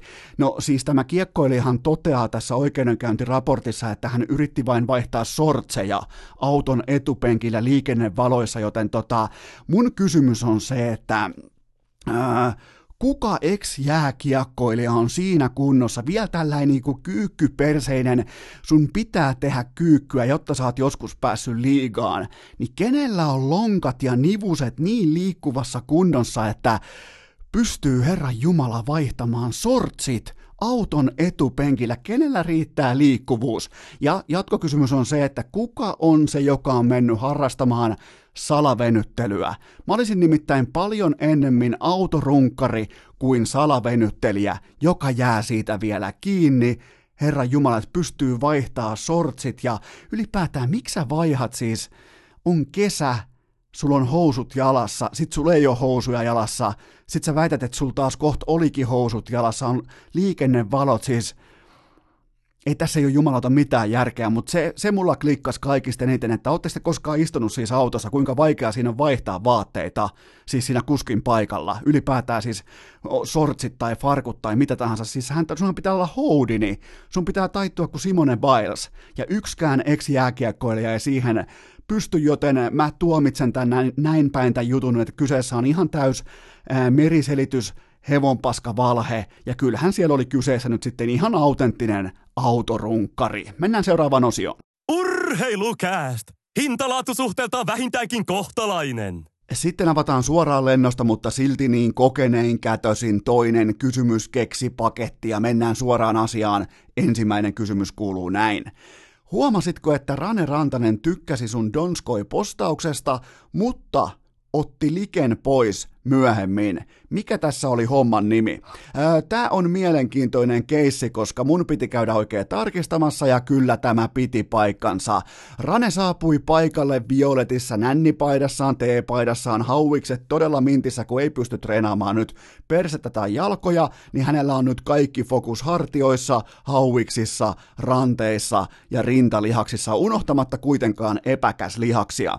Joten Rane saapui paikalle, antoi jämäkän liken tälle Donskoin hattutemppu-postaukselle ja otti myöhemmin likensä pois, niin äh, unohdetaan vitsailu hetkeksi, jos sopii. Unohdetaan vitsailu kokonaan, koska se mikä on mielenkiintoista, niin mähän aina toitotan teille sitä, että eri yhteyksissä, ja tässä on teille ihan täydellinen esimerkki siitä, että kun sä olet franchise-pelaaja, kun sä olet koko organisaation kasvot, niin mikään asia sun työhön liittyen ei voi ikään kuin osoittaa tai antaa sellaista osviittaa, että sä et ymmärtäisi, mitä sun ympärillä tapahtuu. Ja mähän sanoin teille jo suurin piirtein ehkä tommonen 8-9 kuukautta sitten, että mä oon nimenomaan siitä syystä valmis maksamaan koko Coloradon osuuspankillisen rahaa Rantaselle, koska mä voin luottaa siihen kaikissa tilanteissa. Se on hereillä se jätkä. Se tietää, mitä ympärillä tapahtuu, se tietää, mitä ihmiset puhuu ja se tietää, miten pitää käyttäytyä. Siinä on franchise-pelaajan tietynlainen niinku, ö, tyylikkyys olemassa tossa jätkässä. Unohdetaan se, mitä se tekee kentällä, siihen se dominoi, mutta kaikki se, miten hän kantaa itsensä, niin aina A plus plus plus luottoluokitus. Joten tota, tässähän on ilmeisesti käynyt niin, että Siinä mun postauksessa luki, että tälleen niin kuin raahelaisella ironialla, että mä viittasin siis Donskon Junnu vuosiin, että käy hakemassa kiekko itseäsi huonommalta pelaajalta pois, kuljeta koko kentän läpi ja tee hattutemppu. Ei se jääkiekko ton vaikeampaa ole, mutta Rantanen varmaan ajatteli, että hetkinen tuossa postauksessa lukee, että Burakovski on huonompi pelaaja kuin Donsko ja mä en voi tukea, vaikka mä haluaisin tukea Donskoin hattutemppua ja juhlia sitä, mutta mä en voi tukea statementtia, jossa todetaan, että Donskoi olisi absoluuttisesti parempi pelaaja kuin Burakovski tai toisinpäin, koska joukkueessa johtavat pelaajat ei arvota muita pelaajia toistensa silmien edessä. Niin siis tällaisia ajatuskyhäelmiä Mikko Rantasen kaltainen supertähti käy sisällään läpi ja se tippuu aina oikealle puolelle. Se kolikko tippuu joka ikinen kerta Rantasen tapauksessa oikeinpäin maaliin tai siis maahan. Oletteko koskaan kuullut vaikka, että olisi joku skandaaliuutinen vaikka Seiskassa? Oletteko kuullut vaikka, että olisi iltapäivälehdissä jotain? Oletteko kuullut vaikka, että kesällä olisi jotain hölmöilty? Oletteko kuullut vaikka, että olisi jotain niinku, öö, ihan mitä tahansa, jotain ongelmia vaikka viranomaisten kanssa, ylinopeuksia, mitä tahansa? Ette ole kuullut. Miksi? Koska niitä ei ole. Näin toimii franchise-pelaaja, näin toimii yksilö, jolle on tuotu se koko Coloradon S-ketjun, osuuspankin sekä Nordean rahat siihen pihalle. Ne on lapioitu sillä tota, äh, lumilapiolla, sellaisella oikein, tiedättekö, rautasella helvetin leveällä, kun tuolla Kalliovuorilla pitää olla, niin sillä on lapioitu 55,5 miljoonaa. Ja sitten kun sulle maksetaan tämmöisiä äh, yli 50 miljoonan summia, on kyse sitten NFL, NHL, ei välttämättä NBA, koska se on siellä keskipalkka, kyllä, mä sanoin sen, se on keskipalkka, niin tota, tietynlainen niin kuin supertähteys tuo mukanaan tietynlaisen vastuun, ja sun pitää olla hereillä, sun pitää tietää, että jos postauksessa sanotaan, että okei, vähän niin kuin jopa tölväistään Burakovskia, niin sä et johtavana pelaajana voi tukea sitä puolta siitä postauksesta, niin tästä syystä Mikko Rantanen poisti sen likensä ja teki jälleen kerran oikein ei, ei tullut mulle yllätyksenä, että hän ikään kuin miettii sen uudestaan ja tekee johtopäätöksensä ja toteaa, että okei, Donskoi helvetin hieno hattutemppu, mutta mä en voi. Eli näin se menee, näin toimii johtava pelaaja. Tämä oli oikeastaan aika optimaalinen esimerkki siitä, mitä mä oon teille paasannut, kelle mä haluaisin organisaation omistajana antaa sitä rahaa. Ne on just tämmöiset Mikko Rantaset. Mennään seuraavaan kysymykseen, koska tämä liittyy urheilijan, jolle mä en halua antaa rahaa en sitten. Ja on muuten seuraavakin kysymys sellainen urheilija, jolle mä en halua halua antaa rahaa, mutta seuraava kysymys. Kuinka surullinen olet, että Carmelo Anthony on ollut jo kokonaisen vuoden sivussa NBAsta? No tota, mä oon erittäin, siis mä en ole itkenyt näin pitkää taaskaan, niin mä oon kokonaisen vuoden nyt itkenyt. Kuvitellaan vaikka tilanne näin, mutta onhan se irvokasta, että Carmelo joutuu nyt paasaamaan pitkin mediaa, että tota, hän on 2000 prosenttisen valmis paluuseen. Ja ensinnäkin toi kuulostaa niin keksityltä numerolta, että tällainen niin Syräkusen, Syräkusen opiskelija ei voi ikinä keksiä tuommoista lukemaa tai ainakaan toteuttaa sitä, mutta kyllä tässä kohdin kannattaa nyt ihan kaikkien osapuolien jäädä kotiin. Ihan Karmelosta alkaen jäädään kotiin, koska se pelitapa, se koripallo, mitä Karmelo edusti koko uransa alkaen Syrakusesta, se on kokonaan kuollut. Sitä ei ole olemassakaan, joka siis perustuu laiskan pulskea vauvan läski tyyppiseen epäpuolustuspelaamiseen ja midrange, tällaiseen Hooper-tyyliseen katukoripallo heittämiseen. Ja sitä ei ole enää olemassakaan, ei ole midrangea. Jos et sä osaa ajaa korille, niin kuin Carmelo ei osaa, ja jos et sä pysty heittää kaukaa, niin kuin Carmelo ei pysty, sua ei ole olemassakaan. Sille ei ole mitään syytä olla tällä hetkellä NBAssa, ja sieltä löytyy nimittäin Excel-taulukkoa sieltä nörttien kellareista, että miksi se ei ole mukana. Ja ne kaikki Excel-taulukot on ääripunaisella liittyen tähän jätkään, mutta tota, se on siis ihan silkkaa realismia 2019, että se ei pääse mukaan edes minimipalkalla. Siis se ei välttämättä pääsisi mukaan, jos se jotenkin onnistuisi puhumaan itselleen tilanteen, että se pelaisi ilmaisiksi. Ja sillä olisi siis varmaan ihan kaikki syyt pelata ilmaisiksi, koska se on muistaakseni tienannut koripallolla 254 miljoonaa dollaria. Niin rahan takia ei tarvi ihan hirveästi enää persettä heiluttaa, mutta on tämä tavallaan noloa, että media koko ajan nostaa ikään kuin ikuisen legendan esiin, että Carmelo on ilman töitä, ja aina kun joku mokaa, vaikka joku junnupelaaja tai keskinkertainen kakkosroundin pikki mokaa vaikka pallollisena, niin silloin tulee vaikka heti viraalipostaus, että hei miettikää, toi on tuolla kentällä ja kentän ulkopuolella on sitten Carmelo Anthony ja näin poispäin, mutta ei siis yhtään mitään käyttöä. Hyvä, ettei ole NPAssa. Seuraava kysymys. Minkälainen pelaaja Ilja Kovaltsuk on vuonna 2019? No ihan täysin yhdentekevä, että no ei välttämättä edes yhdentekevä, vaan siis niin kuin miinus, miinus, miinusmerkkinen pelaaja Los Angeles Kingsin organisaatiolle, koska se syö kuitenkin käpistä 6,2 miljoonaa, itse asiassa tarkka lukemaan 6,25 miljoonaa, ja joka ikinen kerta kun hän on jäällä, hän syö joltain oikealta jääkiekkoilijalta peliaikaa, kehittymisalustaa, koska tuolla joukkueella ei ole minkään näköistä menestysikkunaa auki nyt ainakaan neljään viiteen vuoteen suurin piirtein, joten tällä yksittäinen Kovaltsuk syövyttää sitä ihan kaikkea uskottavuutta, mitä NHL-organisaation tuossa tilanteessa pitäisi saavuttaa. 16 peliin kolme tehtyä maalia, kiva kun kävit, ei enää ikinä takaisin. Seuraava kysymys. Ehditkö seurata perjantaina jääkiekon olympiakarsintoja? No itse asiassa kyllä ja nimenomaan Aasian suunnalta, koska siellä oli muun muassa Kiinan Taipei paino 8-0 ylimarssin tauluun kuvaittia vastaan. Se asetti koko niin kuin iltapäivän nuotin, ja oishan se komeeta nähdä vaikka Girgisianin päävalmentajan hyökkäyspelikirja, viivelähtökokonaisuudet ja harjoitepankki, että mitä, siellä, mitä tuolla itse asiassa tehdään, mitä tekee Girgisianin maajoukkue vapaa-ajalla, miten ne valmistautuu otteluun, mikä on niiden lämmittely, onko vaikka jalkapallorinkiä, onko vaikka, ja mitä ne te, siis mikä on vaikka aloituskuviot, mikä on, siis olisi kiva nähdä, että mitä se jääkiekko on tolla tasolla, missä mä voisin anteeksi, että mä nyt oletan jotain, mutta mä voisin kuvitella, että vaikka Kirgisianissa tai Bosnia-Herzegovinassa tai Kuwaitissa, niin se taso ei ole mitenkään hyytävän korkea. Niin tota, olisi mukava nähdä, että Eh, kun pelataan kuitenkin olympiapaikoista, Herra Jumala, pelataan kuitenkin niinku saumasta tälle esikarsinta vaiheesta päässään niinku pelaamaan olympiarenkaiden alle, niin onhan tuossa nyt panosta kuitenkin. Ja maat suurin piirtein ekaa kertaa ikinä vetää Baueria jalkaa ja miettii, että miten päin ja kumpaa jalkaa kumpia. Ja tota, ajatelkaa, on se, on se tavallaan hienoa, mutta olisi kiva nähdä ihan omin silmin, että mitä siellä kentällä oikeastaan tapahtuu. Seuraava kysymys. Leopekka Tähti otti neljän, neljännen olympi- äh, korjaan MM-kultansa, lukee kysymyksessä.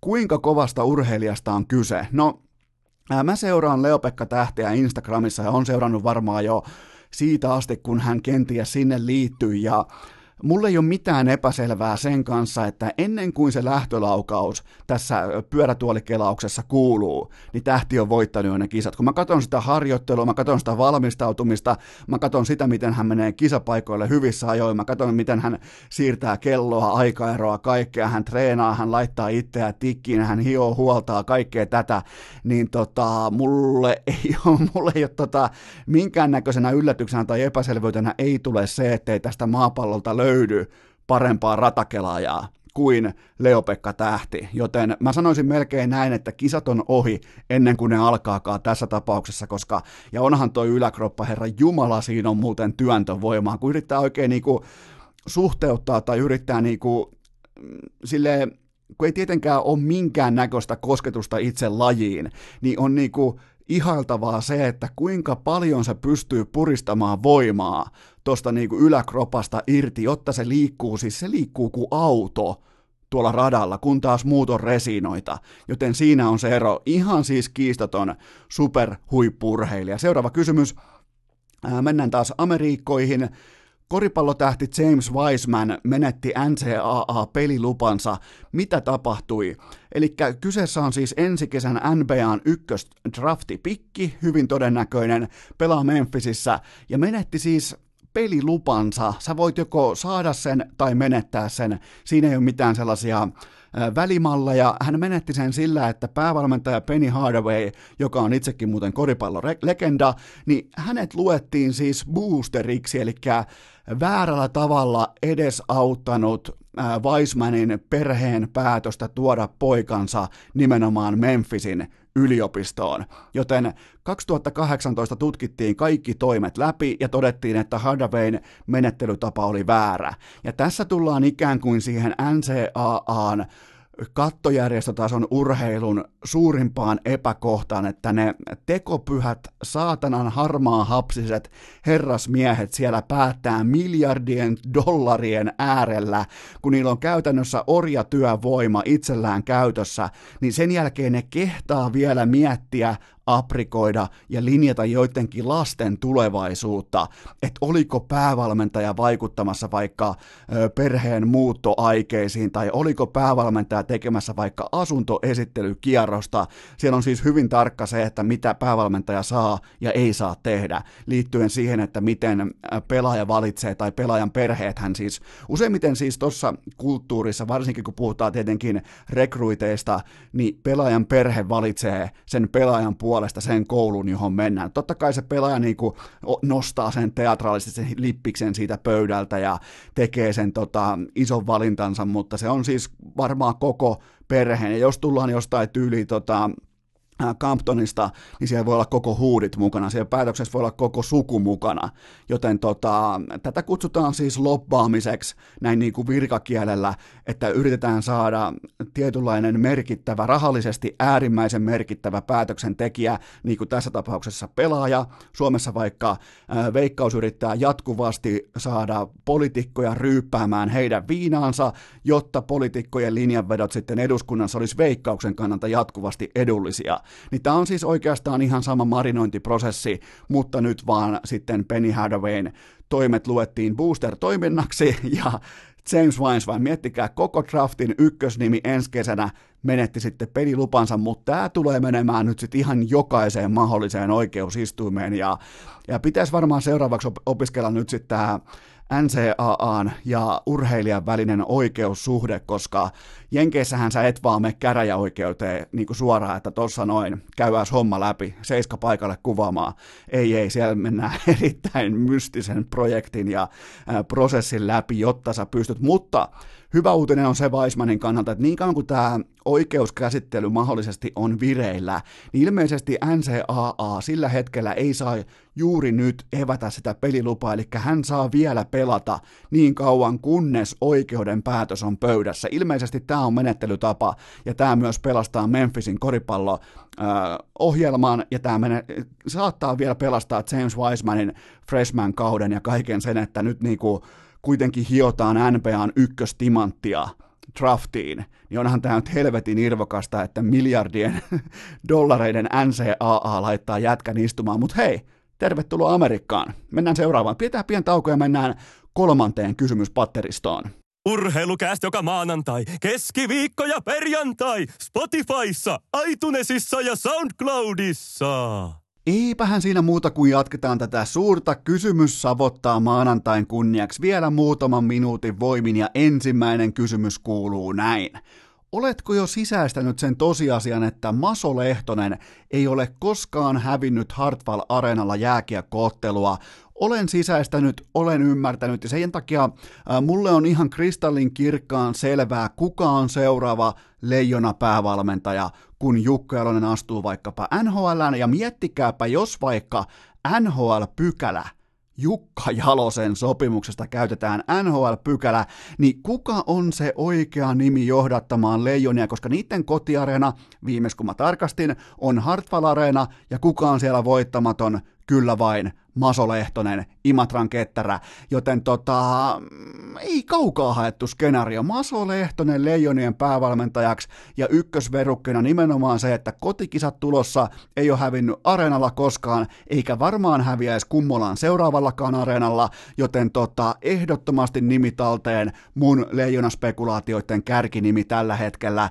Seuraava kysymys, Luitko Hoffa Hofreenin jutun urheilulehdestä, jossa oli haastattelussa Jarno Pikkarainen? Mitä mieltä olit? No, Suurimpana shokkina tuli se, että Pikkarainen ei hiihtänyt paikalle haastatteluun, vaan hän tuli ihan rauhassa jäähallin kahvioon tuulipuvussa ja neuleessa.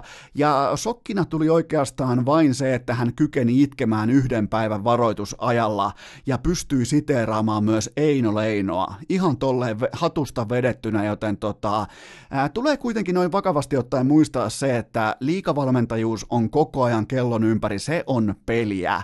Ja mun mielestä Pikkarainen tässä haastattelussa pelasi korttinsa fiksusti, katuvaisen nöyrä suhteessa menneisyys ja positiivisen värikäs ja tunteikas suhteessa tulevaisuus. Mun mielestä siinä oli niinku todella fiksuja sanavalintoja, lausevalintoja, miten hän presentoi itsensä verrattain niin kuin ison urheilulehden isossa jutussa. Sillä on helvetisti väliä lukijoille, faneille, kuuntelijoille, kaikille, joten tota, mun mielestä Pikkarainen pelasi ton kortin todella fiksusti ja, ja tällä hetkellä hän IFK on pelaamassa itseään kohti suoraa playoff-paikkaa. Mä lyön sen niin kuin, äh, Pikkaraisen onnistuminen on suora playoff-paikka, epäonnistuminen ihan näin suomeksi on missattu suora playoff-paikka, joten siitä voidaan katsoa nyt tämä koko keissi, mutta mikäli tämä koko kausi kuitenkin päättyy lopulta, ei pikkaraisen vaan fanien kyyneliin, niin oiskohan tonne sitten kuitenkin tuotava Maso Lehtonen, kun se on nyt pinnalla, huomastiko leijonaspekulaatiot,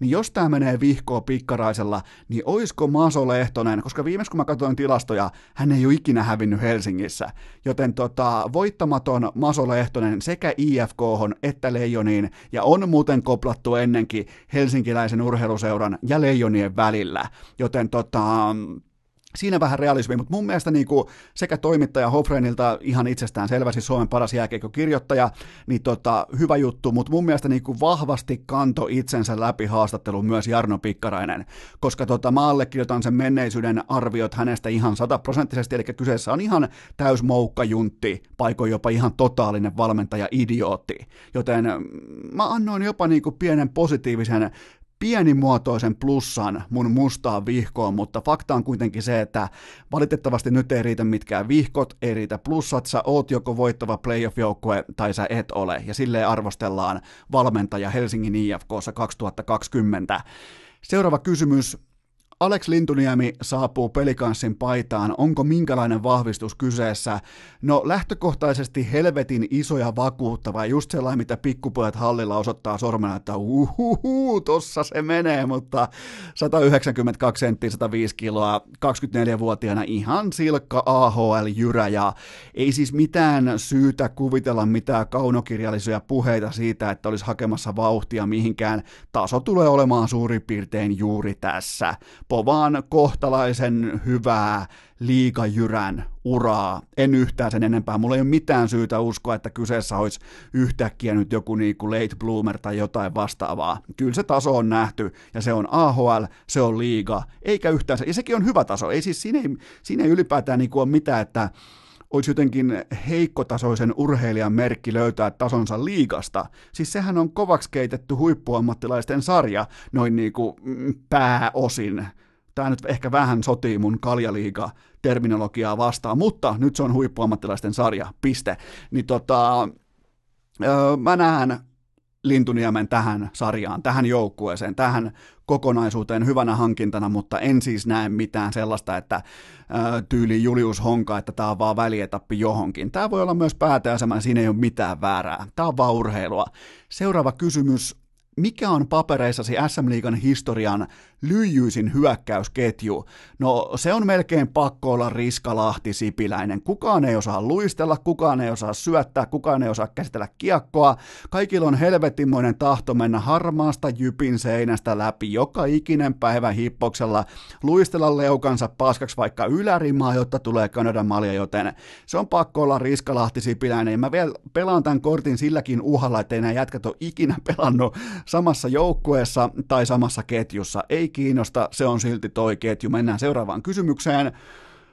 TPS vahvistui ruotsalaispakilla. On, oliko haku onnistunut? No tota, Mä en jaksanut edes katsoa, mä oon nyt sulkenut kokonaan TPSn pois tämän sm kauden käsittelystä, ja mä en edes tiedä mikä pakki tai tuliko sinne joku, en ole siis, jos joku on heittänyt tällaisen pikku suolakysymyksen, niin mä voin nyt vaikka sitten vastata, että mitä mä vastaisin. Mä vastaan näin, että TPS on ihan täysin yhden, yhden tekevä puulaaki, ja vaikka sinne tulisi Niklas Liström itse, niin ei kukaan, kukaan ei pelasta ö, tota, roskistulipaloa enää, että eiköhän pelailla vaan kausi loppuun niillä pelaajilla, jotka sattuu tulemaan pelipäivinä hallille. Millään mulla ei ole mitään merkitystä. Seuraava kysymys mitä pitäisi tehdä, jotta Arsenal nousisi takaisin huipulle?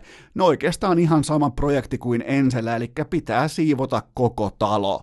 Ja siellä on vanhoja valtarakenteita niin paljon, mistä tekin olette varmaan lehdestä lukenut, jos luette vaikka brittiläistä mediaa, kotimaista jalkapallomediaa, joka on verrattain varsin laadukasta, niin tota, kaikki kun rakennetaan alusta lukien uudestaan, niin silloin on potentiaalia nousta edes niinku juhlapuheessa tonne Cityn, Liverpoolin kumppaneiden rinnalle, mutta Ää, kyllä vaikuttaisi siltä, että siellä ollaan tyytyväisiä siihen, että kunhan Tottenham on takana, niin se riittää. Mutta tota, ja nämä on kaikki siis ihan otsikkotason höpö, höpö helinää, että olisi joku yhtäkkiä joku uusi suunta, jos kapteeni, kapteenin nauha vaihtuu kädestä toiseen. Ne on ihan höpö, höpö, kissan paskaa, sille ei ole mitään väliä kellekään. Seuraava kysymys. Näitkö, että Puhtimäki ja Joensuun mailla aloittivat jo nyt off-season harjoittelun eikö kyseessä olekaan herkkyyslaji.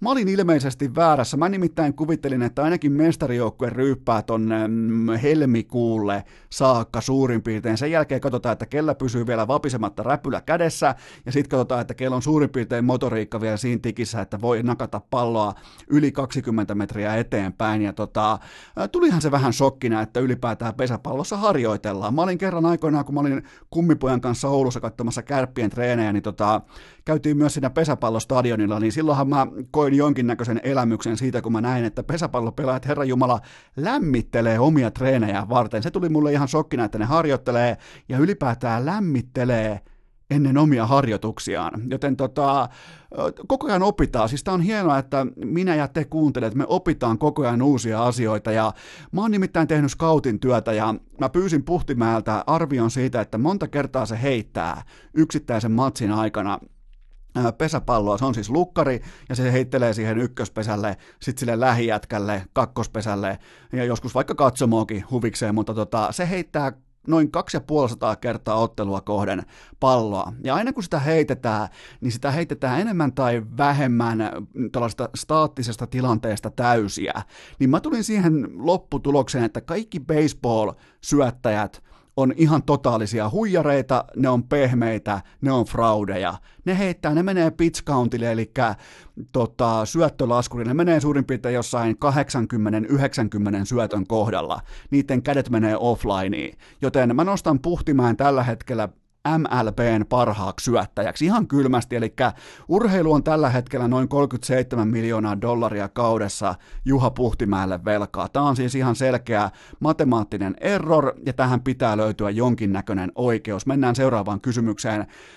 Oletko vieläkin sitä mieltä, että Oakland Raiders on silkka pellesirkus? Mä olin väärässä, se ei ole pellesirkus. Siellä on, ja mikä on voittavan vedonlyönnin sellainen keskeinen kaava. Mä en tätä puhuessa vielä tiedä, miten mun sunnuntai menee, sillä ei ole mitään väliä isossa kuvassa, mutta sä haluat löytää sulle sellaisia joukkueita, jotka, jolla pelaa vaikka kakkosnimiä hyökkäyksen linjassa, joiden pitäisi olla otsikkotasolla paskoja, tai sen pitäisi olla sen segmentin tai sen ö, kategorian pitäisi olla koko joukkueelle ongelma, ja kun nämä paskat pelaajat ovatkin hyvä junitti, eli vaikka hyökkäyksen linja, niin sun vedonlyönnissä on silloin välittömästi valueta ihan helvetin helvetisti puolella. Ja tuolla pystyy siis keskinkertaisista nimistä kasattu hyökkäyksen linja pystyy pitämään Derek Carrin käytännössä koskemattomana. Ne on tällä hetkellä 5 ja 4, 5 voittoa, 4 tappiota. Mä oon nyt jo väärässä, mä oon ihan totaalisen väärässä, mutta kuunnelkaa nämä seitsemän vikaa peliä. Eli niillä on vielä seitsemän peliä jäljellä tätä kautta, ja mä pystyin ihan realismin valossa antamaan niille viisi voittoa, eli niillä on kaikki saumat edetä 10 ja 6 kauteen, mikä tarkoittaa melkein tossa divisionassa AFC, se tarkoittaa melkein playoff-paikkaa.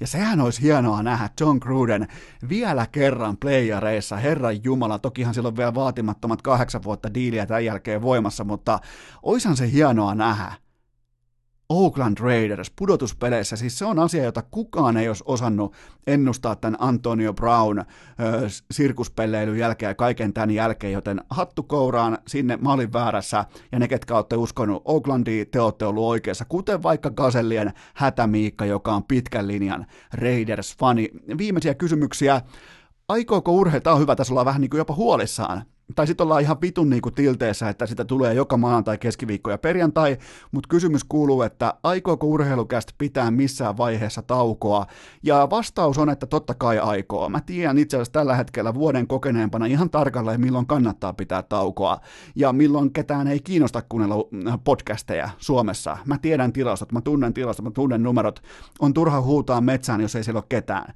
Ja sanotaanko, että tuossa tuota, ää, suurin piirtein joulun hujakoilla tulee sellainen sauma, milloin mä aion olla vähän pidemmänkin siivun offlineissa, joten pahoittelen kaikkia teitä, jotka ootatte, että tulisi vaikka joka ikinen päivä jostain U20-kisoista. Jotain ei tule, mä lähden Kopen kanssa maailmalle, ja maailma on tässä tapauksessa Heinola.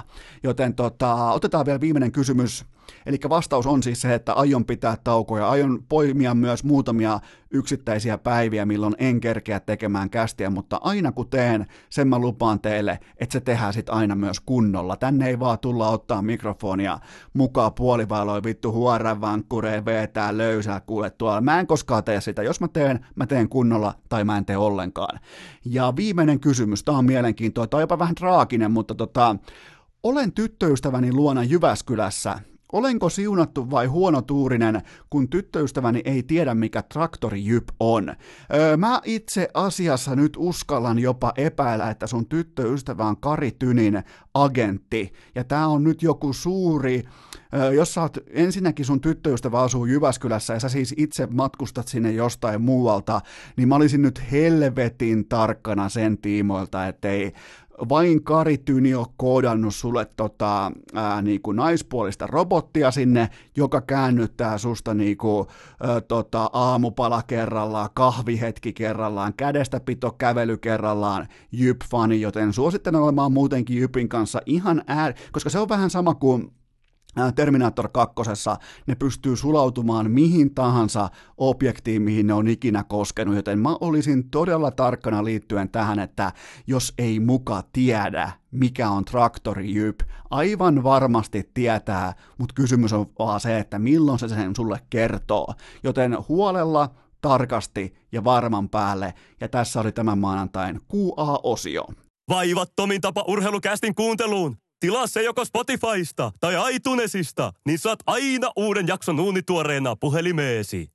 Ja tähän tapaan me ollaan jälleen kerran tutussa pisteessä, eli urheilukästin maanantai-jakson loppusuoralla, ja mikäli mun pitäisi suositella teille yhtä yksittäistä urheiluun liittyvää seikkaa tai asiaa, niin ottakaa katsontaan vaikka tulospiilosta tiistai-aamuna Monday Night Football, koska se on todennäköisesti tämän kauden The peli. Divisionan viholliset 49ers vastaan Seahawks. Siihen on näköjään 49ers tällä hetkellä kuuden ja puolen pinnan ennakkosuosikkia. Mulla on sellainen fiilis, mulla on sellainen tuntuma, mulla on sellainen kutina, että Russell Wilson, tämän hetken koko NFLn MVP, hän pystyy ensimmäisenä pelirakentajana tekemään jotakin, edes jotakin pientä, vakuuttavaa, tota uskomatonta D-linea vastaan, joka 49ersilla on.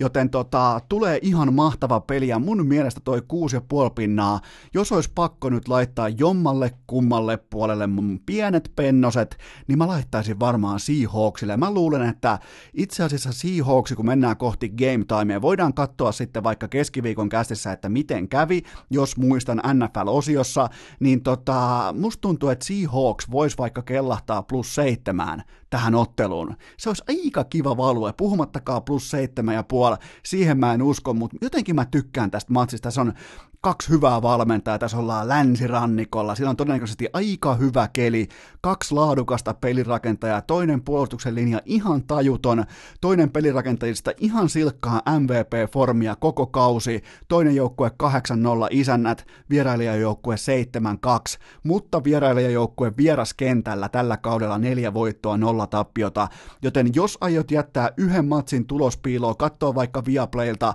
niin tiistai-aamuna suosittelen lämpimästi katsomaan tämän kyseisen matsin, nimittäin on varmaan yksi parhaista Monday Night Football-otteluista, eikä edes Jason Witten ole enää pilaamassa meidän tiistai-aamujen kokemuksia, joten tota, tulee hyvä matsi, mä piirrän mun lapulle todennäköisesti, jos Seattle nousee plus seitsemän pisteeseen, mä tuun piirtämään Seattlen kokoisen näköisen haukan mun lapulle, mutta nyt me tehdään sellainen juttu, että keskiviikkona jatkuu. Ei kossu kokiksella, vaan lökis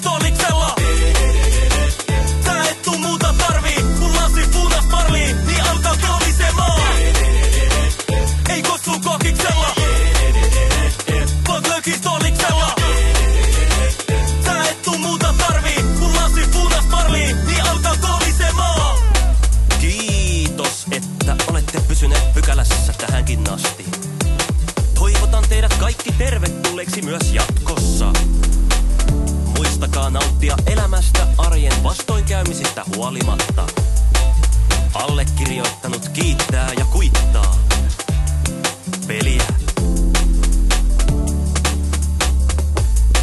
Oliko tämä jo tässä?